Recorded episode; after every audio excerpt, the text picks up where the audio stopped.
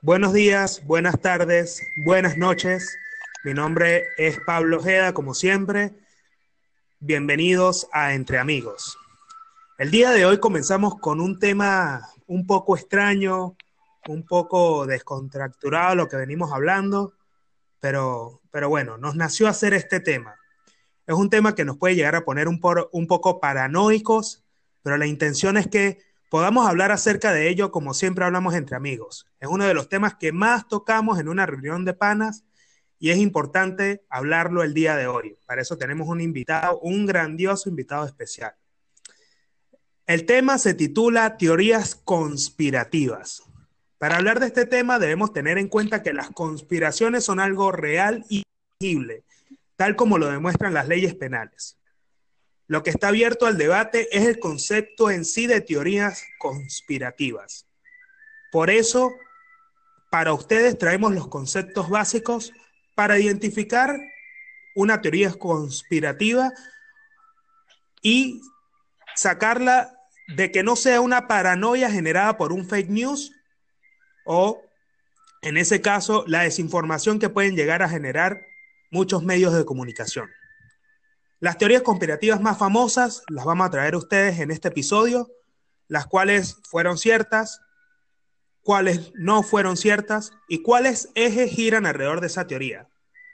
Para eso traemos este tema loco e interesante. Nuevamente otro capítulo, eh, este capítulo más sombrío, más, más oscuro, si se quiere, un capítulo de, de mucha polémica, como siempre, como siempre, Pablito. El gusto de siempre de estar aquí. Y bueno, este tema me, llama mucho la atención porque es básicamente el tema fijo en cualquier reunión y recuerdo perfectamente que era el tema fijo en las reuniones de nosotros eh, cuando estábamos en, la facultad, cuando estábamos en, nuestros tiempos en, nuestra ciudad natal. Pero bueno, vamos al grano, vamos al grano. El invitado de hoy, como venimos bien, el invitado de hoy, eh, un gran amigo, una persona sumamente elocuente, una persona que quizás dice una palabra y ya uno se tiene que reír. Eh, esa persona nos acompaña hoy desde el área 51, directamente desde el sur hasta el área 51. Él nos tiene todo, toda la data, él nos va a explicar qué está pasando en el área 51. Bienvenido, José Tomás, hermano querido. ¿Cómo está todo? ¿Cómo anda todo? Buencito, Pablo. Muchísimas gracias por esa espléndida introducción y por aquí estamos a la expectativa, porque supuestamente que el gobierno iba a sacar a los militares para la calle, porque que, que no puede ser coherente que dos millones de personas entremos a una facilitación, una a un área de restringida, de acceso restringido del gobierno de los Estados Unidos. ¿A ti te parece eso, chico? bueno, bueno, este es el tema con el que ya entramos en calor acá entre amigos y es un tema que a mí me, me causa mucha inquietud el saber quién está detrás de una teoría conspirativa. Porque es muy cierto que las teorías conspirativas causan una paranoia en la sociedad y que generan cierta incertidumbre y deforman hasta cierto punto la realidad. Y mi pregunta es a ustedes, chicos, y a todos los que nos escuchan, ¿cómo podemos nosotros identificar una teoría conspirativa? Esa es la pregunta que yo siempre me hago y siempre voy un poco más allá para saber qué está detrás de todo eso que supuestamente conspiran los grupos elitescos. No sé, José Tomás, ¿qué tiene para decir al respecto? Pues yo no considero que las teorías conspirativas sean per se algo eh, necesariamente dañino, si se quiere me parece más bien una, gran inventiva de la, de la, población en general, ¿no? De tratar siempre en ese ímpetu que tenemos como seres humanos, de buscarle, como decimos en nuestra tierra, la quinta pata del gato, buscar una explicación eh, mayoritariamente lógica, ¿no? De, a eventos o situaciones que parecen un poco sospechosas y siempre dejamos volar, como te digo, la creatividad en ese aspecto de, bueno, de encontrarle una, una resolución por loca que parezca, pero hasta cierto punto siempre tiene lógica detrás de eso. Ahora bien, sí hay algunas que a mi parecer se, se van de la mano, ¿no? Yo no creo este, en general que gobiernos del mundo quieran asesinar a su propia gente, ¿no? Aunque bueno, ha pasado, sí ha pasado, pero la mayoría de eso puede ser este, tomado como una teoría conspirativa, como algo eh, no necesariamente real, pero por confirmar, si se quiere. Asimismo, bueno, este, yo creo que eh, detrás de una teoría conspirativa hay, muchos elementos, eh, pero primero creo que uno de los puntos resaltantes que, daban, daban ustedes chicos era eso de que hay una necesidad del hombre de tratar de buscar una respuesta lógica o ilógica a todas las cuestiones que nos pasan en el día a día, y más si son elementos eh, relevantes dentro de la historia de la humanidad. Pero por supuesto, estamos entrando en el tema y aparte tenemos un invitado este, que, que amerita la, la, ocasión, Pablito. Entonces no, no, me va a dejar mentir, pero sí, si hay alguien que nos puede decir cómo acompañar una buena reunión, ese tiene que ser José Tomás. ¿Por qué?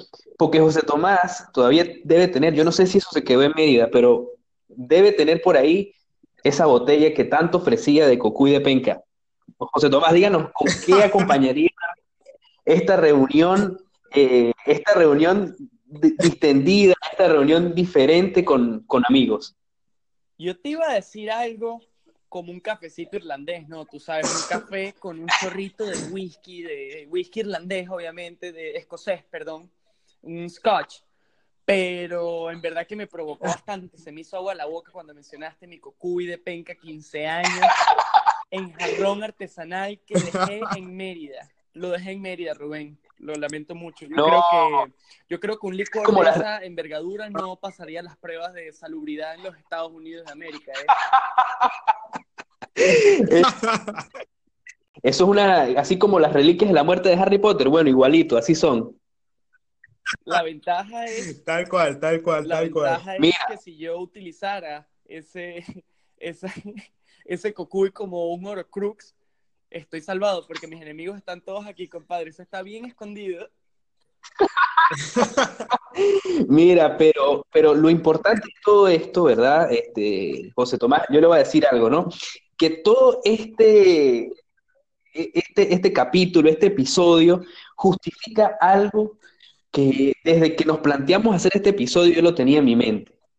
Y usted sabe que cuando nosotros o cualquier persona que haya ido en algún momento a la casa de Pablo en Mérida y se reunía con él, oh. él después que, que, bueno, que no sé, con Cocu, yo no sé si con Ron, con lo que saliera, bueno, el muchacho se ponía, este, se ponía místico, se ponía a hacer viajes astrales, se ponía, eh, eh, él iba muy profundo, él, él hacía sus viajes. Y y había un cuento famosísimo. Yo, yo no sé si, si, Pablo quiere echar, eh, decir ese cuento en este momento o quiere dejarlo para más tarde, pero hoy se tiene que decir en este capítulo se tiene que inmortalizar el cuento de la luz verde. Bueno, bueno, ese cuento todavía no lo quiero contar ahora porque es un cuento que nos va a llevar a, lugar, a un lugar desconocido porque a mí me toman como un loco, literalmente puede que, personas muy cercanas escuchen esto y sepan de qué cuento habla Rubén y digan, no, Pablo ya se voló, que no sé qué se fumaría para, ese, para cuando echó eso, contó ese cuento, pero ¿qué pasa? A mí eso me pasó en verdad y tengo dos personas, tengo testigos de esa adopción que me hicieron los amigos de, no sé de dónde carajo, porque la verdad es que a mí me pasó eso, pero lo voy a dejar para, para una parte especial, para una parte especial que, que sabemos que... Mito popular, eh, que a su vez es una teoría conspirativa de la experimentación de los nazis propiamente con, con los cuerpos de las personas, que han creado todo un género completo de videojuegos y series y películas, como es, dime tú si no hay algo más absurdo, Rubén, que un nazi zombie. ¿Qué tiene que ver una cosa con la otra? Explícame tú. Sí, sí, no, es un contrasentido, pero, pero la gente lo disfruta. Yo lo disfruto. Es que yo creo que ahí está la situación, ¿no? Que nosotros estamos aquí debatiendo sobre, bueno, no sé si estamos este, diciendo que sea bueno, que sea malo, no estamos emitiendo un juicio de valor en sí mismo. Evidentemente. Pero, pero sí estamos, creo que todo el mundo que comienza a hablar de este tema lo disfruta, lo disfruta porque hay cierto misterio y donde hay misterio, este, hay, cabe cualquier posibilidad que salga de su mente. Efecto. Es donde veníamos hablando de, la creatividad, viene parte de eso. Nosotros no somos la primera generación que es creativa, por Dios. La gente es creativa desde que agarró dos palitos, le puso un poquito de, paja y de... Compadre, ¿sabes? Así es. Que tenía que para descubrir el fuego. Bueno, y, y, hemos, hemos aquí. Bueno, muchachos, pero ya sabemos que vamos a dar ese cuento para, para, más tarde, pero ahora quiero retomar el tema y vamos a hablar ahora sobre las teorías conspirativas en serio y, me gustaría seguir ahondando sobre eso que, ya mencionaba Pablo, que ya mencionaba José Tomás, y, en principio quiero que, que desarrolle un poco más José Tomás al respecto de ¿Cuándo consideramos que una, un rumor, un, una hipótesis se puede denominar como teoría conspirativa? ¿Cuáles son esos elementos que identifican una teoría conspirativa? Porque, porque digamos, no cualquier rumor termina siendo teoría conspirativa, ¿no? Tiene que cumplir con, ciertas, con ciertos aspectos. ¿Qué, cómo, ¿Cómo ves tú eso, José Tomás?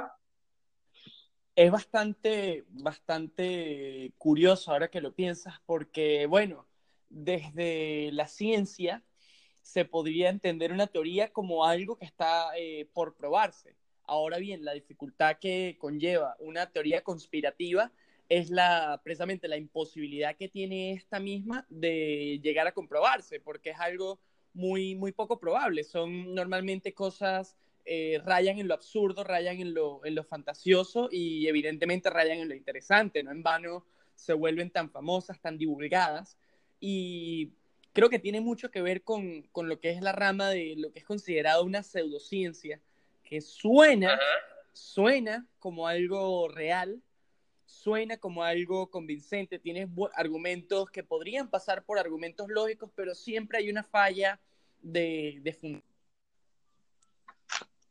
Perfecto, sí, sí. Por lo, coincido yo. Por lo jugosas que tienden a ser estas teorías conspirativas, y me atrevería a decir más que jugosas, intrigantes. Son intrigantes, son. Eh, da una especie de, ánimo sexual y querer eh, Es algo emocionante, ¿no? Uno, como decimos en mi tierra, uno se excita cuando escucha una, una teoría conspirativa que, que bueno, le es este le es este, agradable al oído. Eh, también considero yo que muchas de las más famosas han sido personas eh, ociosas y hasta malintencionadas, porque muchas teorías conspirativas se han dado en base a um, la destrucción, digamos, en términos sociales de, ciertas personas, para menos, este, para desprestigiar el, legado de una persona, como es el caso de, la atrocidad que sucedió en los Estados Unidos de América, por ejemplo, por mencionar alguna, con el 11 de septiembre del año 2001, un día oscuro en la historia americana, y la gente no, no, tardó en, en achantarle eso al presidente George Walker Bush en su primer mandado. Estaba recién tomando posesión, este, y por supuesto, después no tardaron en mancharlo, mancharlo, manchar su nombre, que no estoy diciendo que sea el mejor presidente, ¿eh? pero tampoco merece el, cargo de conciencia de haber asesinado a sangre fría a 3.000 personas solo porque sí, ¿sí me explico? Sí, no, a, mí me parece que, bueno, que ya lo veremos, eh, por supuesto, también más adelante cuando vayamos revisando teoría conspirativa por teoría conspirativa, digamos, o las más importantes, que es, si se quiere, osado eh, eh, decir que en algún punto haya una intención expresa de alguien de, decir, bueno, podemos prescindir de 3.000 personas y seguir con nuestras vidas, o eh, la muerte, el fallecimiento trágico de 3.000 personas son la justificación para, para hacer eh, una o determinada acción. Yo creo que eso es básicamente, pues, creo que, parte este, de que una teoría conspirativa parte de que cualquier cosa, entre más inverosímil sea, creo que es más, eh, capta más a las personas. Creo que eso es uno de los pequeños detalles, es uno de los pequeños elementos que pudiéramos tomar en cuenta en, en este primer punto. Pero ahora yo quisiera escuchar a Pablo, porque Pablo yo sé que eh, eh, está encantado con este tema. Este, Pablo, ¿qué elementos debe tener una, una teoría conspirativa? ¿Qué lo distingue de cualquier otro rumor de calle?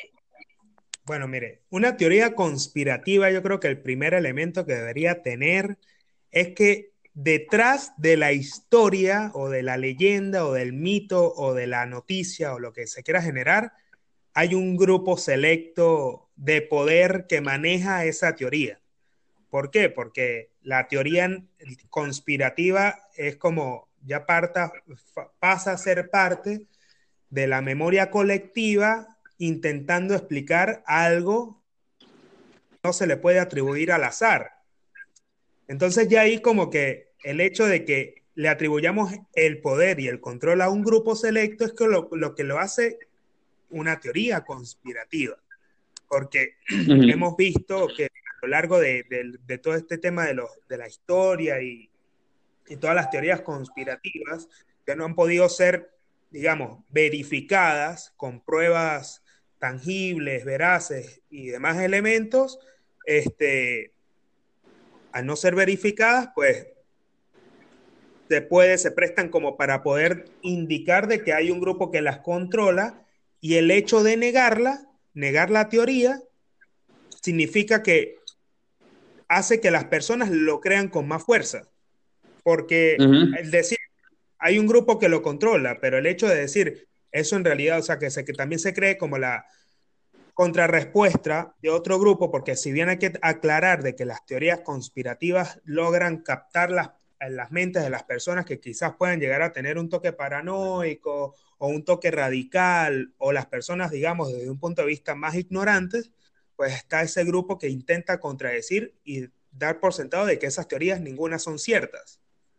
Hasta que haya un elemento que la diferencia y que la haga real, como ha pasado en, otros casos. Pero ya hay unas que saltan y se van muy a lo loco, y eso, eso yo creo que principalmente lo que venimos a discutir acá que tal cual como se, hace en una reunión que lo hemos hecho muchas veces, en una reunión de fin de semana donde podemos pasar innumerables teorías intentando dar con hechos históricos que la definieron y la volvieron algo real, algo tangible y que ya después eso pasó a ser como una data de la historia. Así es, así es. Pero hay algo que a, mí me, llama la atención, eh, muchachos, este, sobre todo en este tema, y es que hay algo que le ha dado cierto respaldo o, cierto beneficio de la duda, vamos a ponerlo de esa manera, cierto beneficio de, la duda algunas teorías conspirativas. Y eso es que algunas teorías conspirativas han sido comprobadas con el tiempo. Voy a nombrar solamente una, ¿verdad? Que todos conocemos, y es el proyecto de MK Ultra. El proyecto de MK Ultra comenzó como algo, eh, si se quiere, rumores de pasillo, después fue tomando más fuerza y después básicamente salió un artículo completo al respecto, tan contundente que el gobierno de los Estados Unidos eh, no fue capaz o no tuvo más remedio sino que aceptar que tal este proyecto existía y, por supuesto, cuáles eran los, fines y cuáles eran los, las medidas que se tomaban en estos, eh, dentro de este proyecto, ¿no? Pero al margen de eso, muchachos, ¿por qué ustedes creen que las teorías conspirativas tienen tanta importancia y tienen tanto alcance, sobre todo en las personas más jóvenes? ¿Por qué tú crees eso, José Tomás? Bueno, eh, creo que es parte del, ser joven, ¿no? el tener, como, como hablábamos parte al principio, ese interés de, algo mejor, de algo siempre, eh, de buscar algo que nos llene, así sea el tiempo, así sea la imaginación. Siempre dejamos, tendemos a ser más creativos cuando somos jóvenes, eso se puede ver, bueno, factores, si se quiere, psicológicos, fisiológicos, lo que es la plasticidad del cerebro. Siempre estamos en la búsqueda de un conocimiento nuevo. Entonces, eh, cuando a ti te presentan algo, vamos a poner un ejemplo de literatura. La gente, evidentemente, la gente al vender un libro como fue la saga de Harry Potter, eh, como ficción, la gente no va a creer que eso sea real. Pero ¿cuánta gente no tendría ese ímpetu de querer que todo ese universo fuese real? A mí me pasa, personalmente, soy muy fanático de Star Wars. Yo de más pequeño soñaba que un día yo me iba a despertar y yo iba a sentir la fuerza, que a mí me iban a llevar en una nave espacial, loco, a derrumbar el imperio. O sea, Darth Vader, cuídate que aquí vengo yo. José Tomás, yo todavía estoy esperando la carta de, de, Hogwarts. Precisamente, entonces me entiende. Entonces yo creo que propiamente nosotros los jóvenes es más una cuestión de inocencia, si se quiere. Ahora, no nos estoy llamando inocentes, pero hasta cierto punto sí, como generación, eh, cada generación pasa por su proceso de inocencia, de hecho, eh, se está mm, tardando un poco más a lo largo de los años, también esta parte de eh, nuestro lóbulo frontal. Se tarda en desarrollarse hasta alrededor de los 25 años, que ahí es donde está el pensamiento crítico, es donde está la toma de decisiones, es donde está la, básicamente la personalidad. Entonces, eso, eso todo ese tipo, todos esos pequeños detalles contribuyen a la, facilidad con la que se puede crear una teoría conspirativa. Es parte, yo pienso que parte de esa, parte de esa necesidad que tenemos nosotros de, querer y más el mito, el rumor o la teoría conspirativa de que Marilyn Manson se había removido un juego de costillas para ser capaz de practicarse a sí mismo la felación.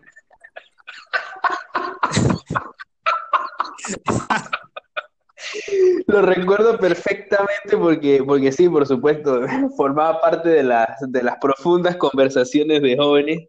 Este, y, y, yo no sé si eso calificaba como teoría conspirativa, Pablito, pero lo que sí yo sé es que eh, eh, ese rumor iba, se extendía y se extendía, y, la verdad que nunca paró. Ah, hoy en día es prácticamente una verdad este, consolidada, ¿no?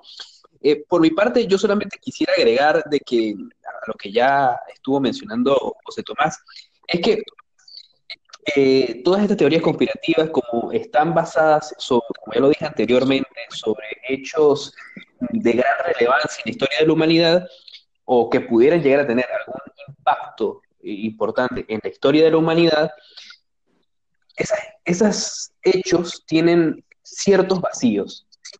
Y esos vacíos eh, en muchas ocasiones no son dados de manera adrede, de manera, voluntaria. Esos vacíos vienen dados por las mismas circunstancias en que se dieron los hechos. Dado que entonces que las personas que están interesadas en generar, no sé si la palabra adecuada sea matriz de opinión, pero eh, vamos a llamarla de esta manera, de generar una opinión sobre algo, se van a tomar son de los vacíos, de esas partes que las personas como usted o como yo, desconocemos. Y es allí donde yo creo que las teorías conspirativas triunfan.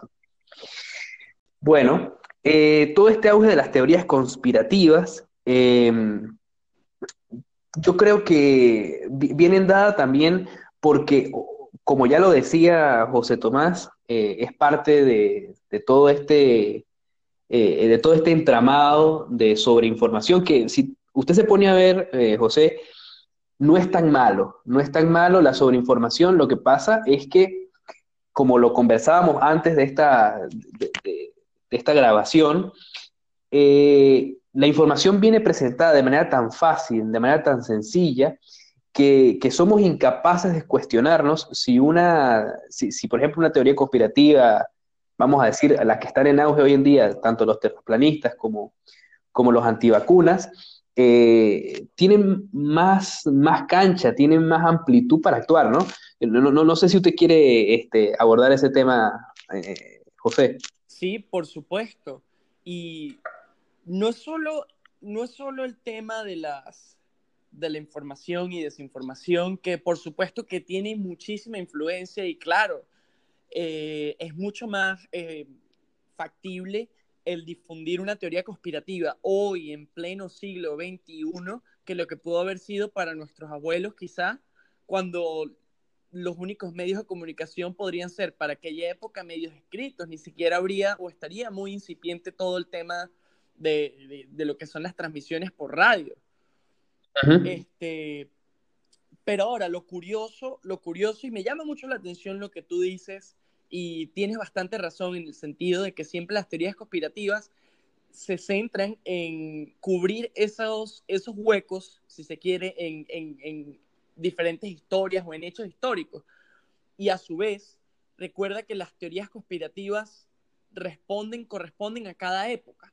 Obviamente, hoy este, tenemos una mayor cantidad, algunas de muy buena calidad, otras de no tan buena calidad, otras para gente con cierto tipo de intereses, este, y etcétera, pero porque responden a la realidad histórica que estamos viviendo tú y yo. ¿Sí me explico? La que estamos viviendo todos nosotros en esta, y no estoy hablando solamente de nuestro grupo etario, estoy hablando en general todos los seres humanos que tenemos la dicha o la desdicha, depende de cómo lo veas, de estar vivos. Este, ahora bien, eh, eso tiene mucho que ver, eh, como te digo, con las realidades históricas y con lo cerrado que pueda ser un grupo de personas al cual se le atribuye una teoría conspirativa. Yo considero que uno de los mejores ejemplos de eso son eh, cualquier cantidad de experimentos que se realizaron durante la Segunda Guerra Mundial, que se vinieron a descubrir la ciencia cierta hasta 30, 40 años después. Este, yo dudo mucho que los nazis hayan emprendido viajes espaciales. Pero ¿de dónde sale eso? Es algo probable. Recuerda que toda la carrera espacial, si se quiere, o, lo mucho que se adelantó la carrera espacial fue en parte base al diseño de proyectil de los misiles B-2 de, de, los nazis durante la guerra.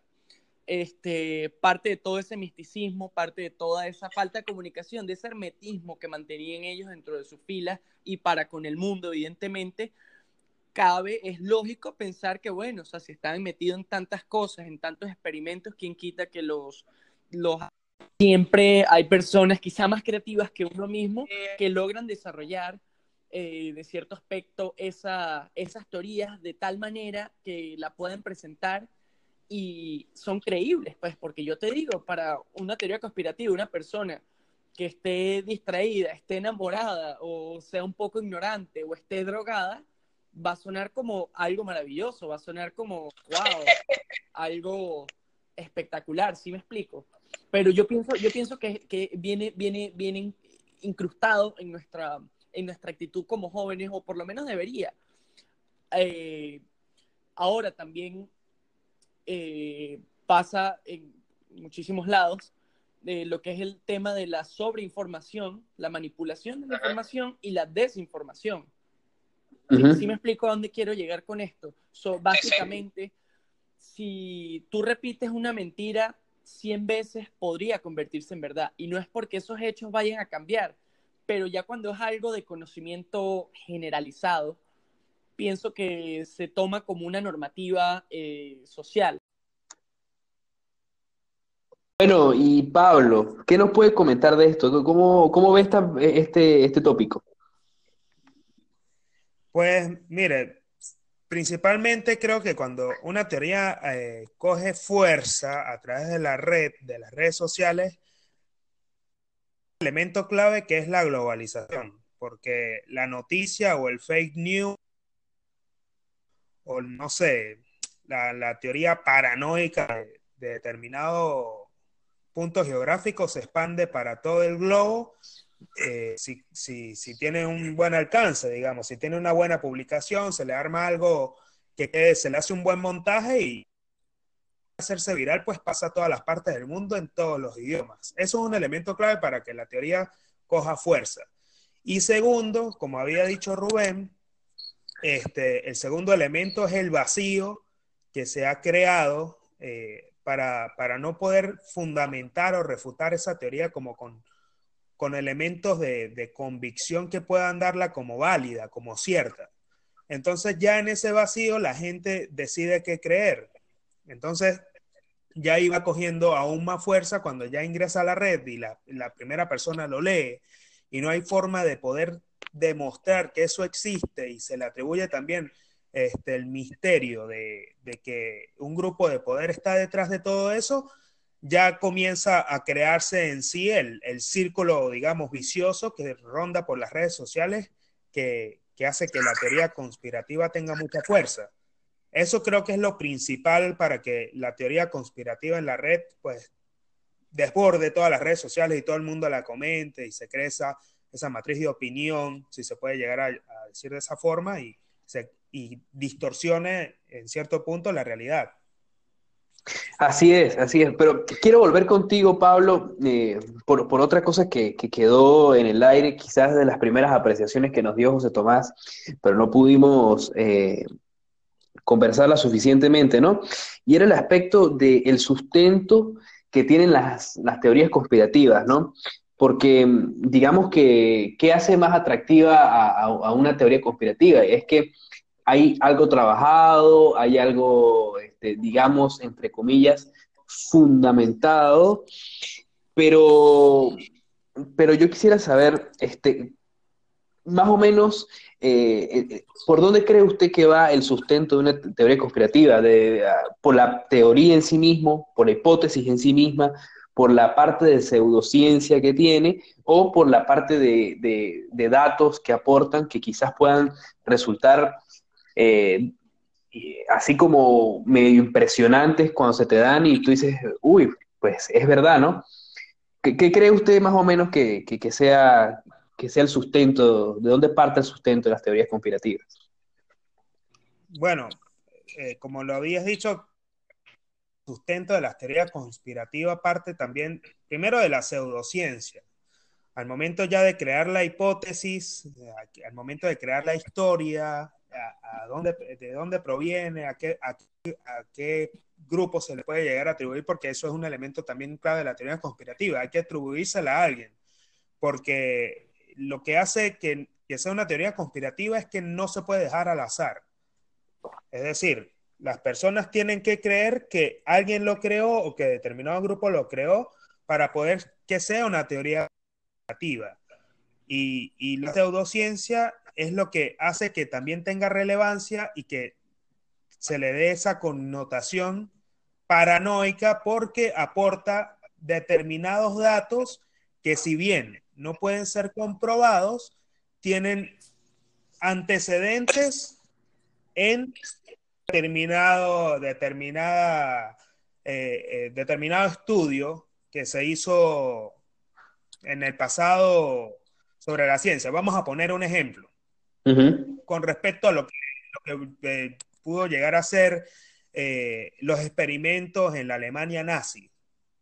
Eh, sí. Había una teoría conspirativa que decía que si bien los alemanes pudieron experimentar y hacer infinidad de estudios de ciencia con respecto a la genética humana, los gemelos de Mengele y demás estudios que hicieron, que hizo la, la Alemania nazi, hubo una teoría conspirativa que, de, que, decía que los alemanes utilizaron sus conocimientos en ciencia para este, elevar el potencial humano y hacer superhombres.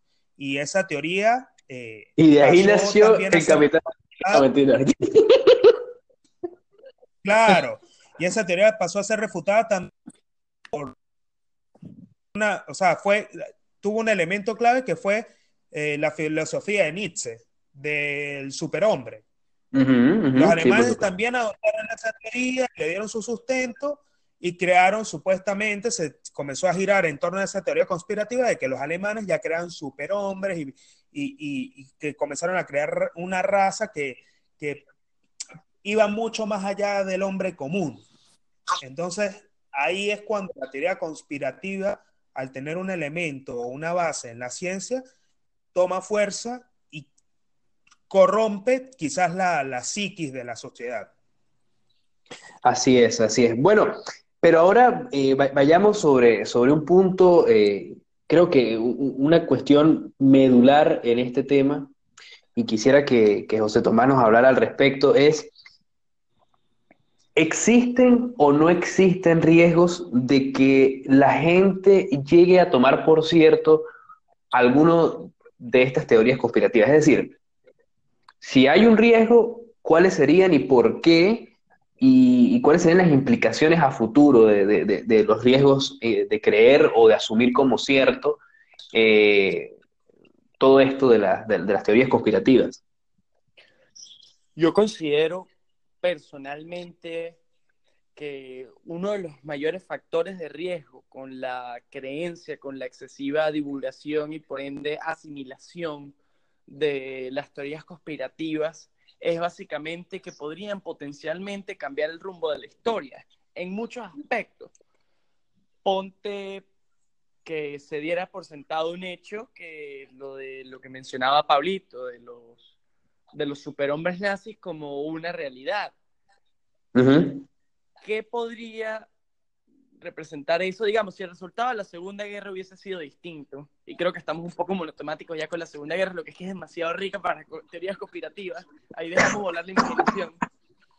Este, dado el caso que la, el resultado de la Segunda Guerra Mundial hubiese sido distinto, aunque sea en algo distinto, que potencialmente la Alemania nazi hubiese eh, mantenido cierto territorio hasta el sol de hoy o algo más largo en el tiempo, estaría escrito en sus libros de historia aprovechándose de esa manipulación y de esa, de esa intentona fallida, si se quiere, porque yo no dudo que lo hayan intentado crear, ¿eh? Ahora, estoy seguro que fracasaron, porque si no estaríamos viendo una raza superior hoy en día tan sencillo como eso, que no se ha visto todavía, no se ha confirmado.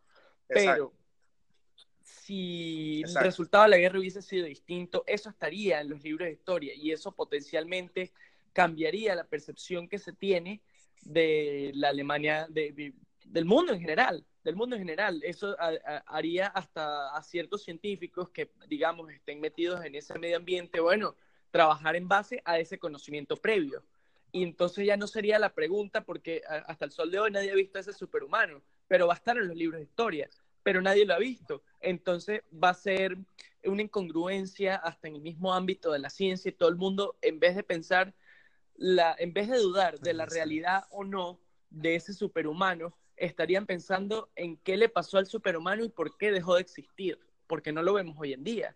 ¿Será que se recluyeron a una isla? Entonces, a su vez, paradójicamente te crearía otra teoría conspirativa, cualquier cantidad de otras teorías conspirativas, ya no de, de, tratar de desmentir la veracidad de ese superhombre, sino más bien de tratar de explicar qué le pasó a ese superhombre, dando por sentado que sea un hecho histórico. Pasa, me atrevería a decir que un, un, un ejemplo bastante fidedigno de esto podría ser este, lo poco que se conoce de Corea del Norte, por ejemplo hasta donde se sabe, en los libros de historia, Corea del Norte ha ganado todos los mundiales de fútbol con un balón de básquetbol.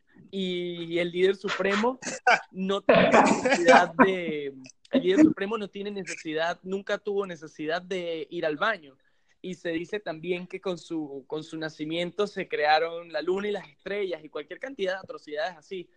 Evidentemente, el contexto es, es, es muy distinto, claramente, este es una, es una sociedad supremamente hermética y lo que se pueda conocer con certeza es incluso dudoso. Pero así es como yo veo que es el alcance, el riesgo, que fue la pregunta propiamente de lo que puede llegar a ser una teoría conspirativa, de haber de ser creída es ese eso precisamente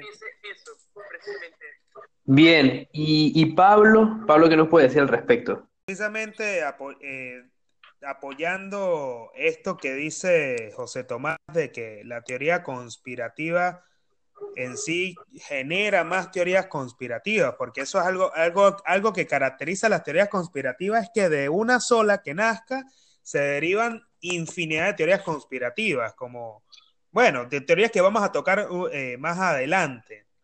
Pero yo, a mí me parece que el, tema de la teoría conspirativa tiene un riesgo significativo eh, dependiendo de la forma como se divulgue. ¿A qué voy con esto? Hubo teorías en los Estados Unidos eh, sobre los, grupos demócratas que crearon los republicanos, eh, sobre, sobre decir que, un ejemplo, que los demócratas eran reptilianos pedófilos.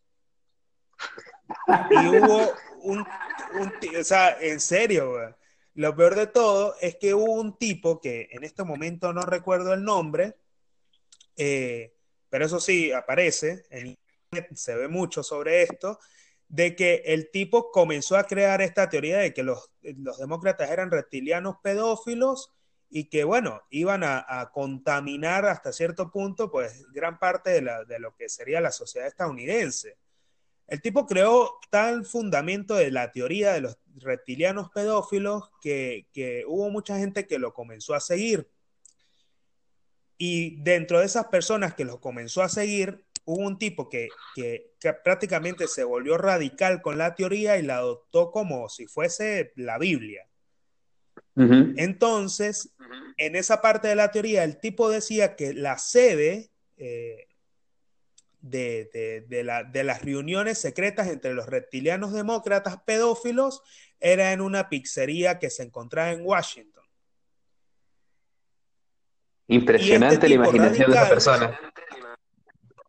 En serio, este tipo radical agarró y se fue con una ametralladora a la pizzería y comenzó a repartir plomo. Entonces, ahí es cuando a mí me parece que la teoría ciertas teorías conspirativas representan un riesgo y hay que quizás eh, tratar de, pedir pruebas a cambio y tratar de, crear, este, sacar datos concretos acerca de cómo poder refutar de que esa teoría no sea, no sea válida y el por qué. Hay que tratar de, atacar ese tipo de teorías conspirativas, digamos, si se puede, desde un punto de vista muy personal, porque se pueden generar infinidad de, ataques para poder de que eso no se, no se logre expandir. Y para eso se encargan muchos medios también de, comunicación, tratar de contrarrestar esa, esa, esa, deformación de la sociedad. Entonces hay que tratar de hacer eso para que ciertas teorías no, no cojan un alcance tal de que lleve a las personas a actuar de determinada manera en contra de la ley, como pasó con este tipo. Por supuesto. Claro. Pero mira, yo creo que desde mi parte, desde mi punto de vista, hay algo que me parece muy curioso y creo que es donde, donde deberíamos poner el foco sobre los riesgos, ¿no? A mí me gustaría, este, sobre todo con esta nueva movida de, auge de, de, nuevas teorías conspirativas, o no sé si tan nuevas, pero pasa algo muy curioso y es que mm, se llega al punto de dudar de todo, se llega al punto de dudar de, cualquier cosa y básicamente sin ningún tipo de, asidero, porque mm, si bien algunas teorías conspirativas tratan justo eso, teorizar a través de una, hipótesis, hay algunas que ni siquiera se preocupan de eso o se preocupan de aportar datos vagos al respecto. Y lo que más me llama la atención, y es a donde quiero ir, es todas estas teorías conspirativas que están naciendo en este momento o que están tomando un auge en este momento, incluso están desestimando a la ciencia. Y yo creo que es algo donde nosotros tenemos que poner el foco, porque si la ciencia logró comprobar cierta, cierta teoría a través del método, a través de la experiencia empírica, ¿por qué nosotros vamos a dudar simplemente porque sí? Entonces, quizás para mí eh, eh, es, el, riesgo más importante. De resto, el hecho de que existan teorías conspirativas inclusive es hasta beneficioso eh, desde el punto de vista en las artes, sobre todo en el cine, bueno, que nos ha dado piezas tan, tan buenas, este, pensar, como ya mencionaba antes, este, José mm, vivir en un mundo estilo Star Wars o algo así, este, digamos, eh, da material, da material. Ahora, muchachos, ahora, muchachos, yo quiero proponerles a ustedes un juego. Un juego, así mismo. Caramba. Bueno, habla. Ajá. Yo eh, intenté de pensar y me hice una lista de las teorías conspirativas que tienen más fuerzas, de las teorías conspirativas que son más importantes. Entonces, yo lo que voy a decir es una teoría conspirativa y ustedes tienen que eh, dar su opinión, pero su opinión tiene que ser lo primero que ustedes sientan. No lo piensen demasiado, eh, digan lo que sienten y, y así Bueno. generamos una dinámica distinta, ¿les parece? Adelante, compadre. Dale, dale, dale. Se va, se va, se va. Me, Bueno. me encanta. La primera, la primera, llegada del hombre a la luna. José Tomás. Bueno, eh, es bastante interesante. Yo tengo, y no porque haya desarrollado un patriotismo americano, ni mucho menos, no vaya a pensar usted. Sin embargo, este, yo estoy convencido de que el hombre sí llegó a la luna. Ahora bien, curioso, curioso, este, mi percepción es que el hombre llegó y plantó la bandera, pero lo que se vendió en televisión nacional fue producido en un estudio de televisión.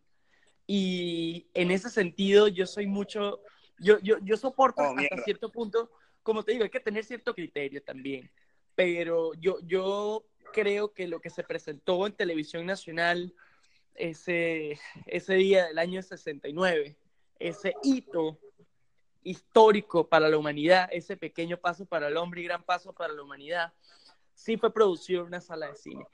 Y yo creo en esa teoría conspirativa, yo creo en todo lo que dice que el, el galar- el galardonado cineasta um, Stanley Kubrick, una mente maestra, si me permite Kubrick, papá. Sí, este, Totalmente. él, fue, él fue el elegido para poner esa escena en, en producción. Y hay muchos datos curiosos, es parte de lo curioso de las teorías conspirativas, a su vez, que dan explicación, si no a todos, a la mayoría de los detalles. Muchos dicen que, bueno, no sé qué opinión tengan ustedes de la película El Resplandor de Stanley Kubrick, eh, protagonizada por Jack Nicholson. Este, Claro, Jack Nicholson del sí. es un clásico del cine. Eh. Hay muchas cosas, es una adaptación Clásico de la literatura. También, pero también es del cine. Ujú. Este es lo curioso, una, como muchas, adaptación de un bestseller de eh, em, Stephen King, y resulta que desde los detalles, ojo, y sabiendo que Stanley Kubrick no es una persona que iba a poner un vaso en el set que no fuese en su lugar correcto, ¿sí me explico? Estamos hablando de un tipo que para esa misma película, todo el libro que estaba escribiendo Jack, lo escribió completo. Todos los de producción decían, pero es más económico simplemente poner hojas vacías. Y él dijo que no, había que escribir todas las benditas hojas.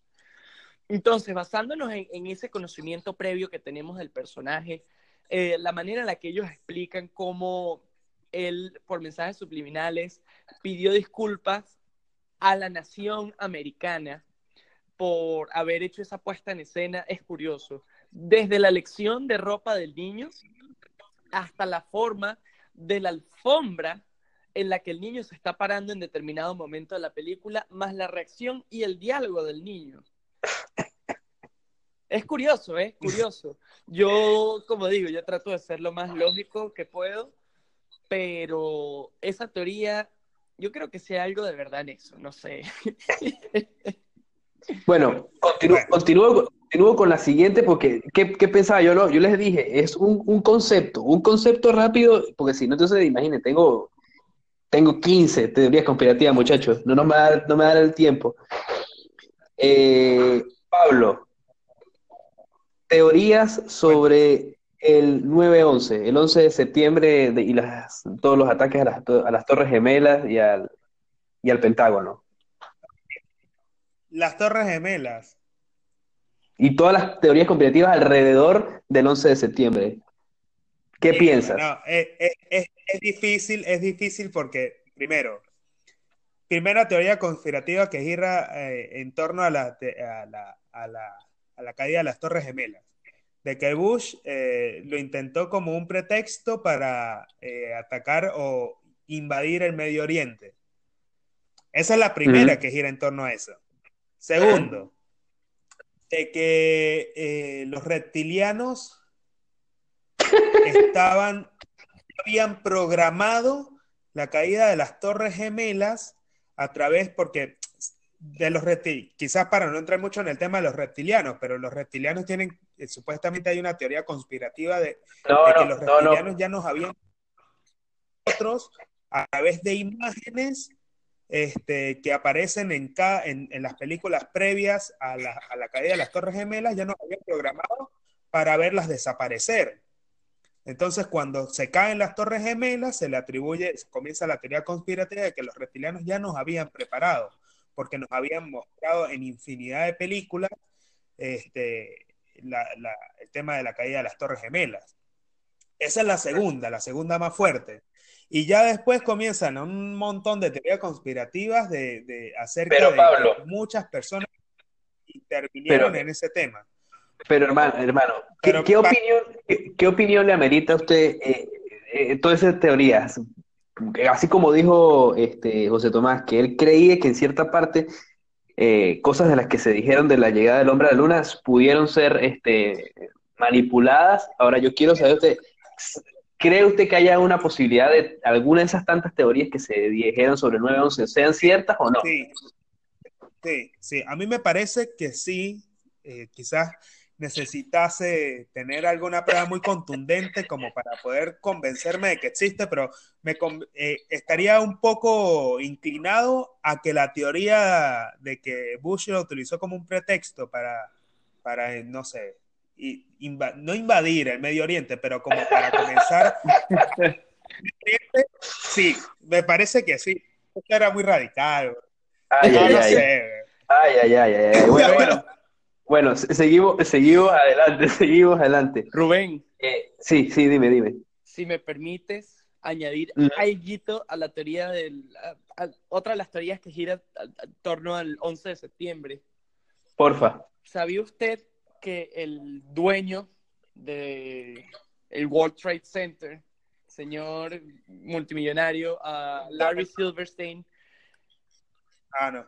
semanas antes del atentado, encontró un seguro para, para su propiedad, la propiedad en cuestión del World Trade Center, en contra de ataques terroristas. Y de hecho, la disputa jurídica después del atentado fue que le tenían que pagar el doble de la prima porque sufrió dos atentados terroristas.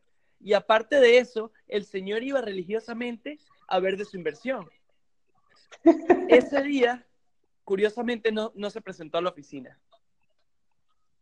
Curioso, curioso. Esos son datos comprobables. Qué ¿eh? raro. Así que ahí te lo dejo, la bombita Bueno. esa. pues. Sí, bueno, eso, eso, es- eso ya, eso ya me hace creer aún más, güey. Me diste un pretexto para creer en que, en que Bueno. sí tuvieron un pretexto para Medio Oriente.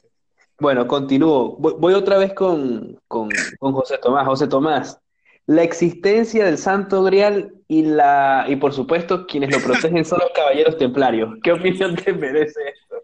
Mira, los caballeros templarios siempre han tenido mi respeto. Eh, yo no, no te puedo decir que estoy convencido de, de- de su mera existencia. Eh, mi fe me indica que sí, ¿eh? Mi fe me indica que sí. Pero no sé hasta qué punto ahora lo de los templarios sí es algo digno de, de, de prestarle atención. ¿eh? Impresionante. Así que si la tengo que jugar así por encima para no extenderme mucho, sí. Bien, bien. Eh, eh, así me gusta que se arriesgue. Así me gusta que se arriesgue. Bueno, Pablo, Pablo, le tengo una buena que le puede gustar a usted. Cuéntanos. El nuevo, el nuevo orden mundial que comprende las sectas, Illuminatis, reptilianos y masones. No, papá, hubiese dicho antes, pues bueno, ya, estoy muy relacionado con ese tema. No, no, no, pero escucha una cosa. Masones e Illuminati. Sí, yo, yo creo que tenemos que poner una canción de Anuel, weón. Acá. Ponerse, ponerse Anuel ahí al fondo, porque ese, es- yo creo que si hay un Illuminati en el siglo XXI, Anuel gana, pero por todos los premios. Porque, no, no, y no es mentira. ¿Cómo crees que va? ¿Cómo crees que el primer, di- sea, sale de prisión y el primer disco que está en los Billboard es el de él, weón. Hay, hay, hay algo raro, chamo, no puede ser, weón. Yo creo que lo raro. Mira, y ni siquiera cantando, balbuceando. Yo creo. Balbuceando, es más. Es muy raro eso. Pero mira, con respecto a, lo que son las, las logias secretas, yo creo, yo creo. José Tomás se le quedó algo por ahí. Yo creo que lo raro, lo único raro de Anuel es que no tenía ni tres meses saliendo con, con la Carol G y se la tatuó en la espalda, compadre. Eso sí es raro. Marico, eso solo, eso solo lo hace un Illuminati, Tiene, tiene todas las bolas para hacerlo, Eso no lo hace una persona normal, Pero escucha una cosa. Las logias secretas. Los Illuminatis me parecen que, que, que, pudiesen llegar a ser mezclarse hasta con los mismos masones. Claro, los criterios no son los mismos y los fundamentos no serán los mismos, pero por lo menos yo creo en los masones. O sea, creo, ¿por qué? Porque una vez en Mérida, y esto, esto me pasó en Mérida, y no para extenderme mucho, yo fui a una logia masónica, donde mm. tenían cuadros de Sucre y de Bolívar como si fuesen Superman, porque tú sabes que los, masones tienen, tienen, te lo juro, o sea, los pintan, hacen unos cuadros de, de, lo que fue las supuestas personas que pertenecieron a los masones, digamos los, los, antecesores y demás, y los pintan como superhéroes, todos papiados, con músculos, y clavando como las banderas en, en la tierra, así, pero todo súper potente, saliendo rayos, burde loco, pero fui a la logia masónica y conocí a ciertas personas que estaban ahí. Y, eso que Bolívar medía me pareció, 50. Sí, sí, casi que Napoleón, pero, pero escuchen una cosa. El tema es que los masones no me parece algo tan loco porque el fundamento de los masones, eh, digamos que puede llegar a ser una logia que eh, busca mejorar la sociedad, busca mejorar a los hombres a través de y del avance mismo de la sociedad. Entonces, que se conforme un grupo que, que busque mejorar a la sociedad y que eh, ese grupo también esté conformado con personas que tengan dinero, no me parece algo absurdo, me parece algo más bien muy real pero de que, de que, bueno, que quizás los masones tengan otras, digamos, sectas dentro de la logia que pudiese destinarse a algún tipo de, no sé, de organización delictiva, ya me parece algo que no le pertenece. en, verdad, en verdad parte de, lo que hace el nuevo orden mundial es que eh, es el creer que hay cierto manejo desde atrás por parte de estos grupos, si se quiere, de élite y que tienen influencia en las decisiones y en, los, lo que se está dando en el día a día en el, mundo. Claro, claro, por supuesto. Entonces, por eso, por eso te digo, yo creo en los, en los masones principalmente porque no me parece algo que, que esté como muy alejado de, de, la realidad y que sea una teoría este, que se aleje totalmente, digamos, de la misma. Es algo totalmente y me parece que sí existen, tal cual como vi un sitio, ya existía una estructura totalmente, eh, ya una organización con un organigrama eh, muy prolijo, digamos, y, pudiesen repartirse tareas para que pudiesen mejorar a las personas que ingresan a la logia y crear personas que sean líderes y que dirijan gobiernos y que dirijan empresas y que dirijan ya un montón de estructuras o, parámetros que pueden llegarse a establecer en la sociedad como, como, como grupos, ya a mí me parece lógico y me parece totalmente válida la teoría de que existen los masones. Bueno, bueno. José Tomás, vuelvo contigo. Ok. Terraplanistas. Terraplanistas. Mira, este, yo quiero llegar a ser ofensivo bajo ningún pretexto. Sé que esto es un programa apuntado a una audiencia eh, ciertamente algo madura, pero podrían haber oídos más susceptibles, más jóvenes. Este, pero por Dios, loco, o sea, eso, es un, eso es un absurdo, me disculpas, eso es una ridiculez, me parece una estupidez el pensar que la Tierra pueda llegar a ser plana. Ahora, yo tengo mis dudas de que sea redonda, pero eso no quiere decir que sea plana. Se dice, se dice propiamente, sí, no, mira, si tú te pones en, una base un poco más científica, un poco más geológica, si se quiere, geográfica, llámelo como lo quiera llamar, eh, la Tierra en realidad tiene una, una, forma que se asemejaría más hacia, hacia una pera, por su subida, sus bajadas, todo, todo lo que es el relieve. Impresionante, muchacho.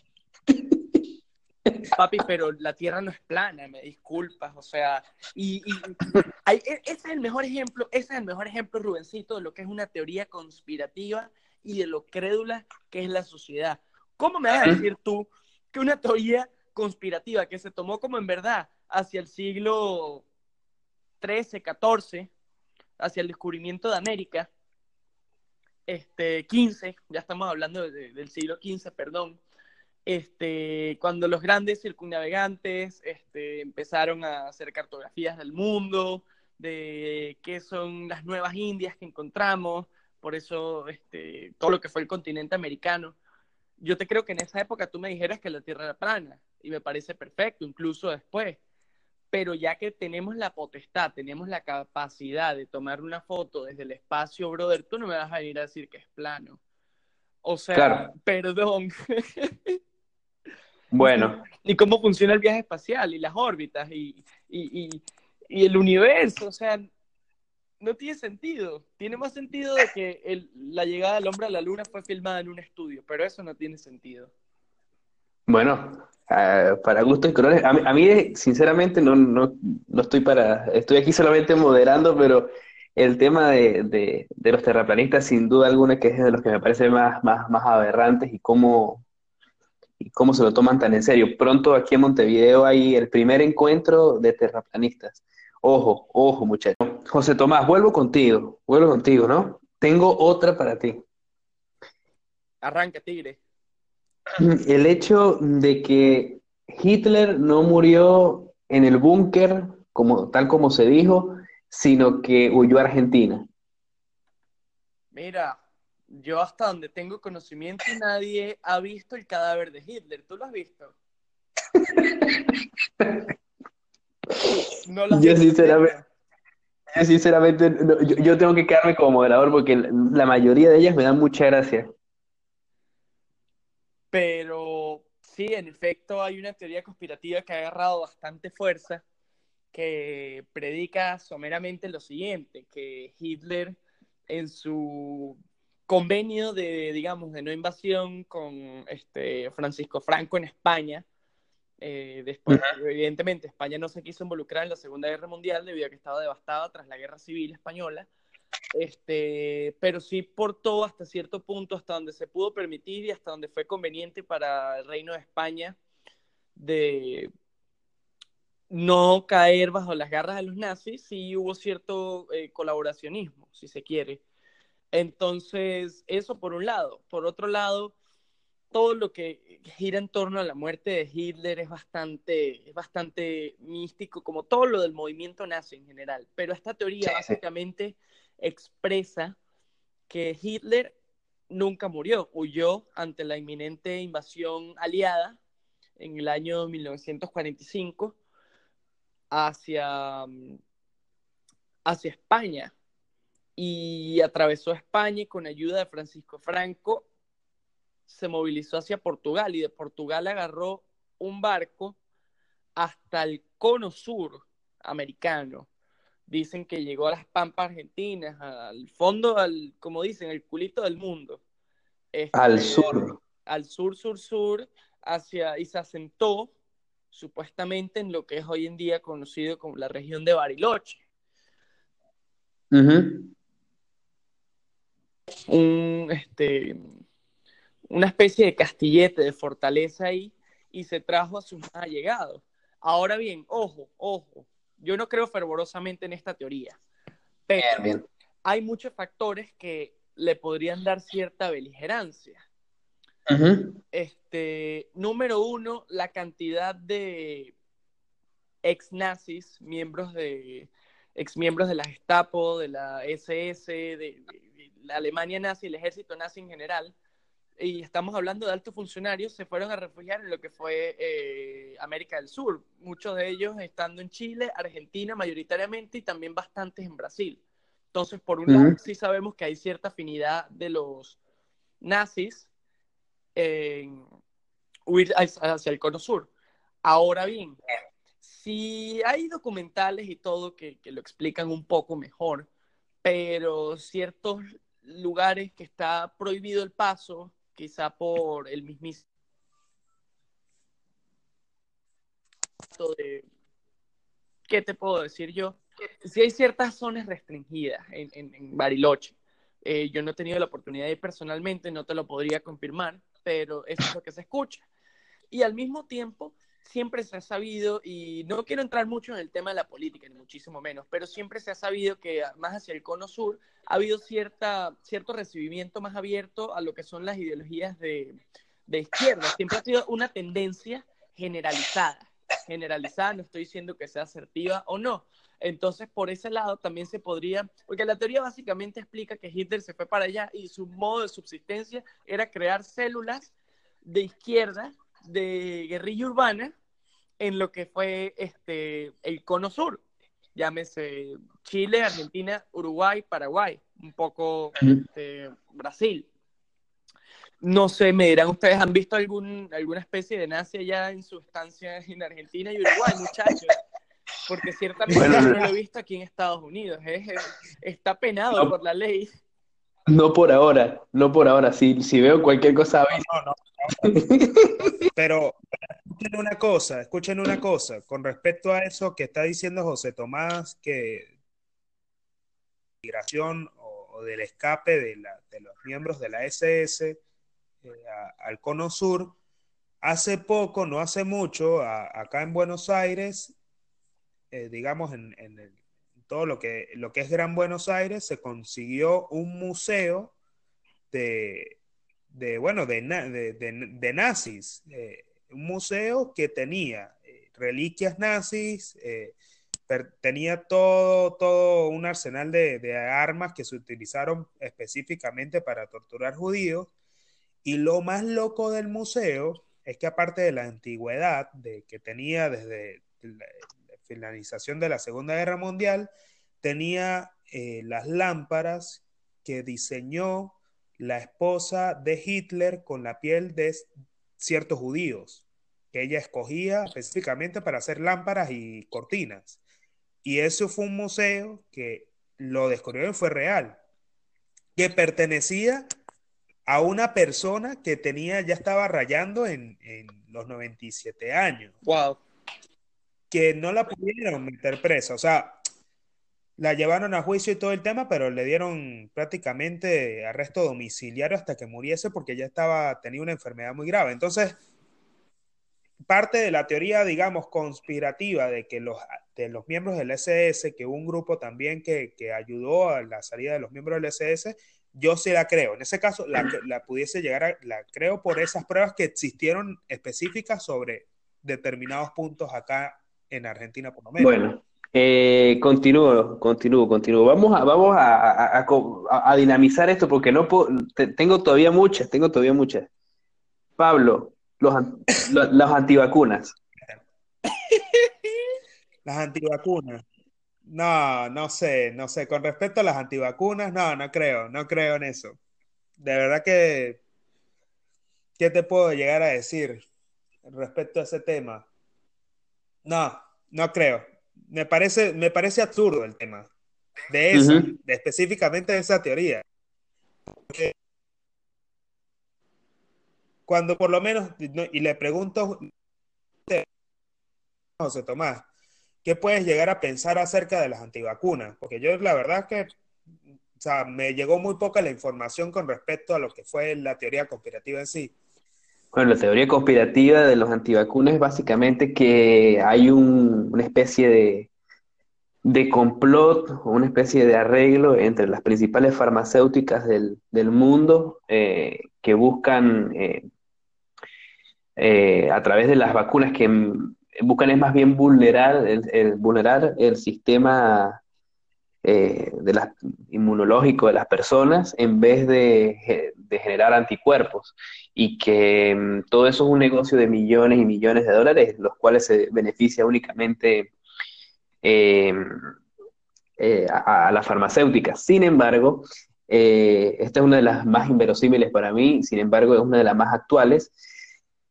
Yo, sinceramente, este, estoy totalmente de acuerdo con lo que está las políticas promovidas por la Organización Mundial de la Salud en cuanto a que esta, los antivacunas o el movimiento antivacuna está generando eh, un peligro eh, de, orden de salud pública, de salud, eh, que puede tener consecuencias bastante, bastante nefastas.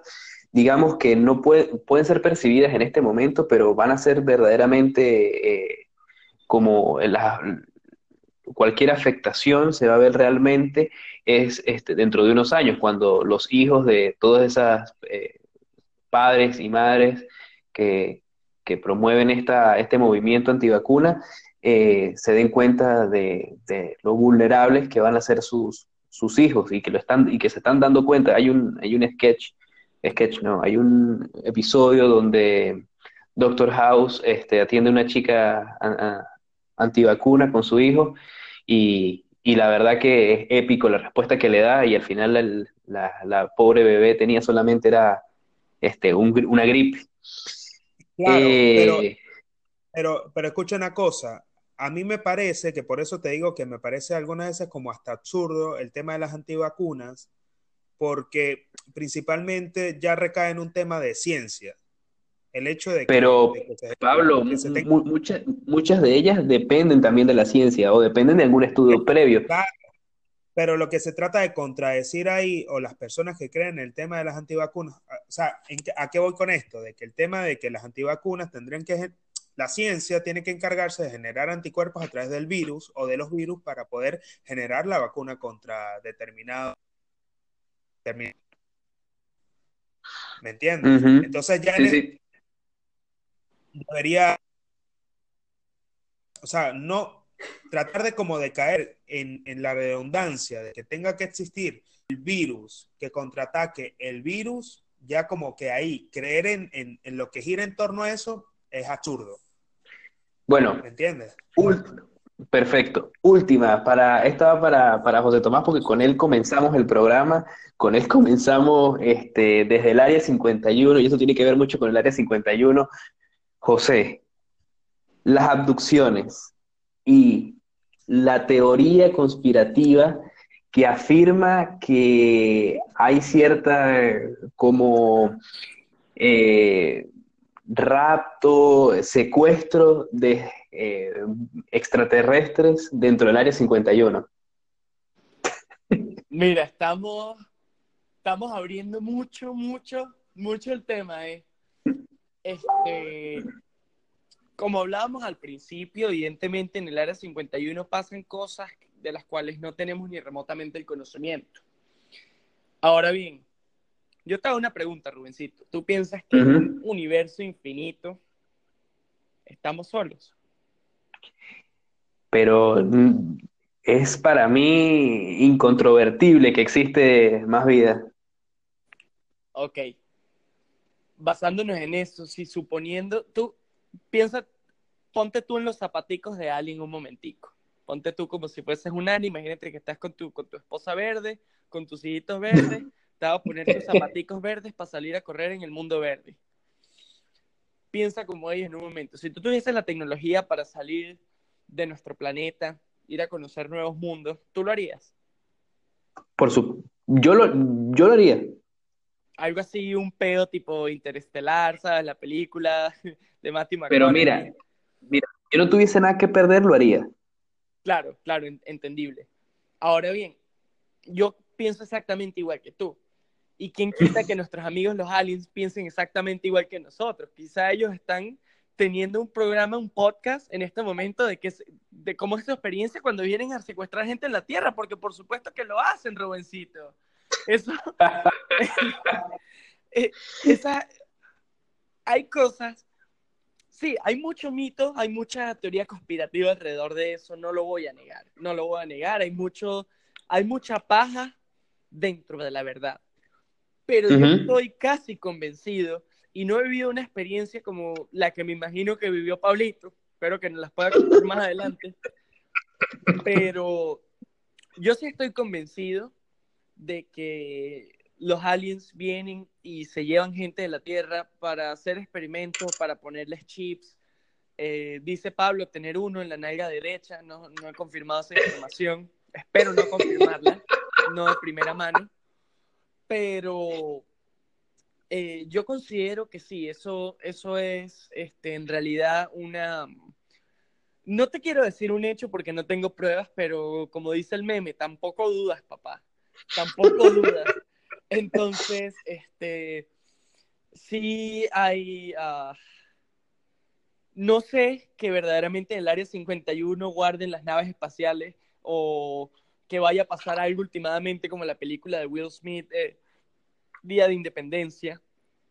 Mm. Lo dudo mucho, lo dificulto mucho. Sin embargo, yo sí tengo mi, mi, fe ciega en la existencia de los aliens y en cómo llegan aquí a, a la Tierra, cómo eh, han habido tantas desapariciones, Rubén, y sí, la gente se desaparece de la nada, hay mucho más en, en países de tercer mundo, se desaparecen.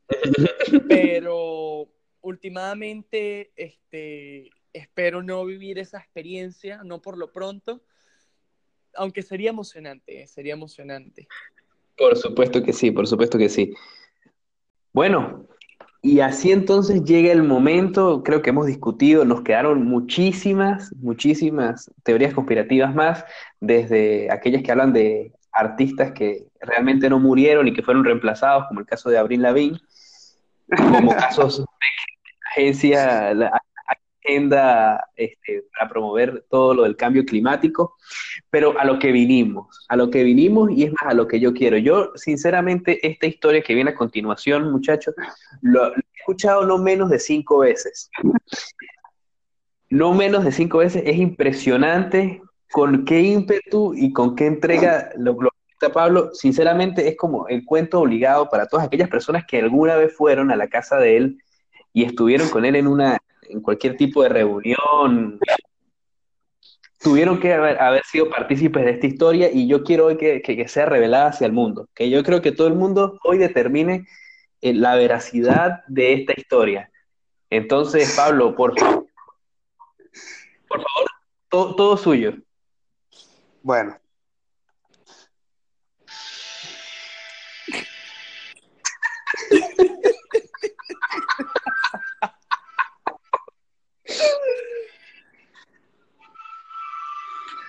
Bueno, este cuento tiene que hacerse público. Ya basta que, me sigan juzgando y, y, tildando porque me dicen que yo estoy loco por haber vivido esto. Pero bueno, yo viví en la Pedregosa Alta, en Mérida, y para los que conocen la Pedregosa saben que es una zona de montaña. Yo vivía en la zona, en el páramo de la Pedregosa, rodeado de montañas, como en una especie de valle, donde me rodeaban seis, casas. Un día yo estaba con mi vecino y un amigo, pero para que ustedes que escuchan ahí atentos, vayan a pensar que yo estaba bebiendo o estaba consumiendo algún tipo de sustancia psicotrópica, nada de eso estaba pasando. Estaba totalmente tranquilo hablando con mi vecino y con mi amigo a las once y media de la noche. En mi casa hay una cuesta y en esa cuesta se ven los carros que van llegando, pero no se ven solamente las luces. Se ven los carros cuando ya llegan a la casa, que entran al estacionamiento. Justo en ese momento comienza a cargarse uno de los reflectores que estaba alumbrando el camino y comienza a sonar medio raro. Así como mm, justo ahí. en ese momento comienza a verse una luz subiendo por la cuesta, pero yo percibo que la luz es como muy grande y no es la de un carro, porque viene muy fuerte y es muy grande esa luz cuando mi, vecino y mi amigo voltean, de repente la luz llega y se hace de día, literalmente. O sea, se volvió de día y era verde, la luz verde, iluminando todo, todo, todo. Se hizo de día frente a mis ojos, de un color verde, y esa luz se recogió enfrente de nosotros y se fue la luz, quedó todo en oscuras. Fue tanto el susto, el cague que nos metimos todos, que cuando yo, yo quedé encandilado y no vi nada, no veía nada, y, no vi quién estaba al frente mío. Mi vecino ya estaba metido debajo de las sábanas y bebía como 200 metros mío, porque se fue corriendo cuando se fue la luz. Y yo quedé con, mi, con el pana mío solo en la casa, casi miados en los pantalones por esa especie de adopción que pasó ese día. Yo hasta el sol de hoy siento que a mí me secuestraron, pero ok, ya va, vayan a pensar que yo estoy loco. pero no, en realidad eso pasó. Eso pasó y pasó en las montañas de la Pedregosa. Y fue, en realidad, fue ese cuento. Rubén. Sinceramente, bueno, yo creo que si algo, yo creo que la persona que más ha escuchado soy yo, soy yo, sinceramente, y la persona que más ha dudado siempre ha sido yo. Así que si esto se llega, yo tengo que darle algún tipo de retribución, algún tipo de indemnización a Pablo por, por, por tanto tiempo de no haberle creído. Sinceramente, pues este, yo creo que yo, yo, no voy a ser el que va a juzgar la veracidad de esta historia y, y, José Tomás tampoco. Le va a corresponder a las personas, le va a corresponder a las personas que escuchen este, este episodio decir, ¿le creemos a Pablo o Pablo estaba o Pablo estaba alto goril ese día? En un viaje astral. Tengo tres. Voy a buscar, voy a buscarlas, voy a hacerlos grabar una nota de voz, lo juro vamos a dejar que la gente decida. Vamos a dejar que la gente decida, ¿le, creemos o no le creemos? Bueno, eh, después de todo este, este locura, yo creo que hoy no sé si estemos sentando precedentes para que una nueva logia se, haga alrededor de Pablo. Los, vasallos de la luz verde, se va a llamar esto. Los vasallos de la luz verde.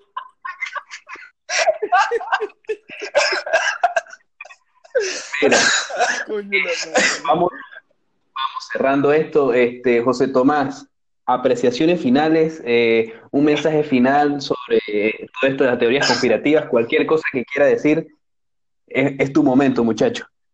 Bueno, primero que nada, primero porque aquí somos gente decente, agradecerles a ustedes, mis amigos íntimos, esta oportunidad inigualable de poder traerle lo que para mí es la verdad al mundo entero, o por lo menos a los que nos escuchen. Eh, también resaltando lo bien que me sentí, en realidad me extrapolé a las épocas aquellas en nuestra ciudad natal en la que tanto crecimos, en la que tanto bebimos y afortunadamente Rubén, tú y yo no tuvimos la, el desagravio de encontrarnos con esa luz verde, pero sin embargo es una experiencia eh, remarcable. ¿eh? Y infinitamente agradecido. Y como última cosa, tengo simplemente tres cositas que compartir con ustedes y con nuestra audiencia sobre un poquito de lo que yo creo de ciertas otras teorías conspirativas, que es que no me puedo quedar con eso, porque son cosas que tengo que sacar de mi pecho. ¿Me permite? Es tu momento. Ok. Primero que nada, yo estoy convencido que Chloe Kardashian es en realidad hija de O.J. Simpson no es hija de Robert Kardashian. Número dos, estoy convencido que Barack Obama es un reptiliano. A mí no me van a discutir eso. Estoy convencido.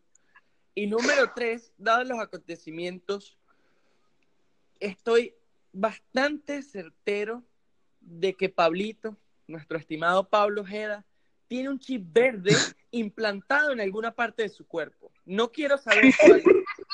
Asumo cuál. No quiero saber a ciencia cierta. Pero eso le ha permitido desarrollarse como una persona normal y estoy orgulloso por él. Se apoya igual.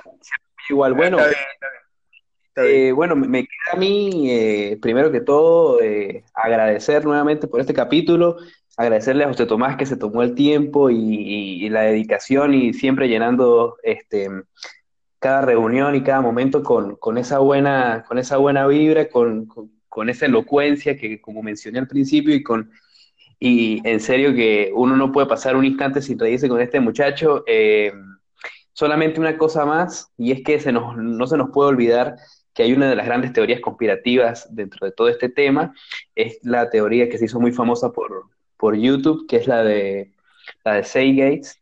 Eh, no, sé si, si, no sé si mi pronunciación esté eh, correcta, pero se, la dejamos a, a Rimmer, que Rimmer puede, puede, ayudarnos con esto, y además que fue él quien me la presentó, eh, una teoría conspirativa que habla de cómo nos han nos han deformado la realidad desde el punto de vista religioso, social y económico.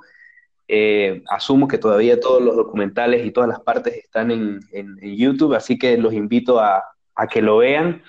Eh, sinceramente, eh, pueden después elegir, por como todo esto, ¿no? pueden elegir creer o no creer, pero en el momento en que esos muchachos crearon toda esa teoría, pues en verdad estaban como Pablito el día de la luz verde en un viaje. Rubén, este, dímelo. A propósito de eso que tú has mencionado, hay algo que te tengo que decir en este justo momento. dímelo. Que el Dios Ra te bendiga, hermano mío.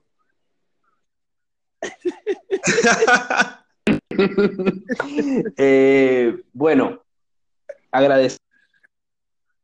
Pasé muy bien, Pablito, el gusto de siempre. Me despido de todos. Chau. Hasta luego. Bueno, bueno, bueno, bueno, bueno.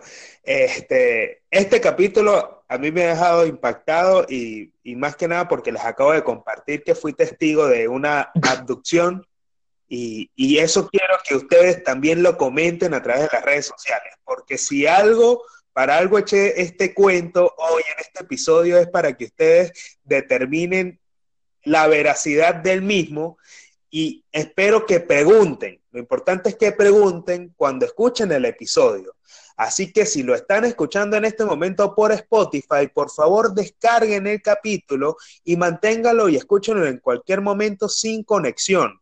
Además de eso, váyanse a la parte de compartir y compártanlo en las historias de Instagram y en Twitter como Entre Amigos Podcast. Así vamos a saber nosotros qué les pareció el episodio, su opinión acerca de todas las teorías conspirativas que aquí se hablaron y que nombró José Tomás y, Rubén.